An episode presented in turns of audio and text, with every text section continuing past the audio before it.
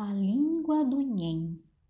Havia uma velhinha que andava aborrecida, pois dava sua vida para falar com alguém.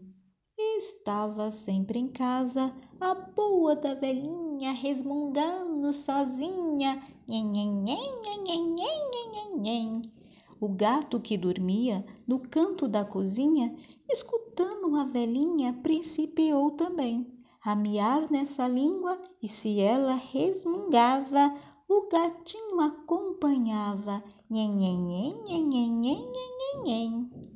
Depois veio o cachorro da casa da vizinha, pato, cabra e galinha, de cá, de lá, de além. E todos aprenderam a falar noite e dia naquela melodia. Nhen, nhen, nhen. De modo que a velhinha, que muito padecia por não ter companhia nem falar com ninguém, ficou toda contente, pois mal a boca abria tudo lhe respondia nhen,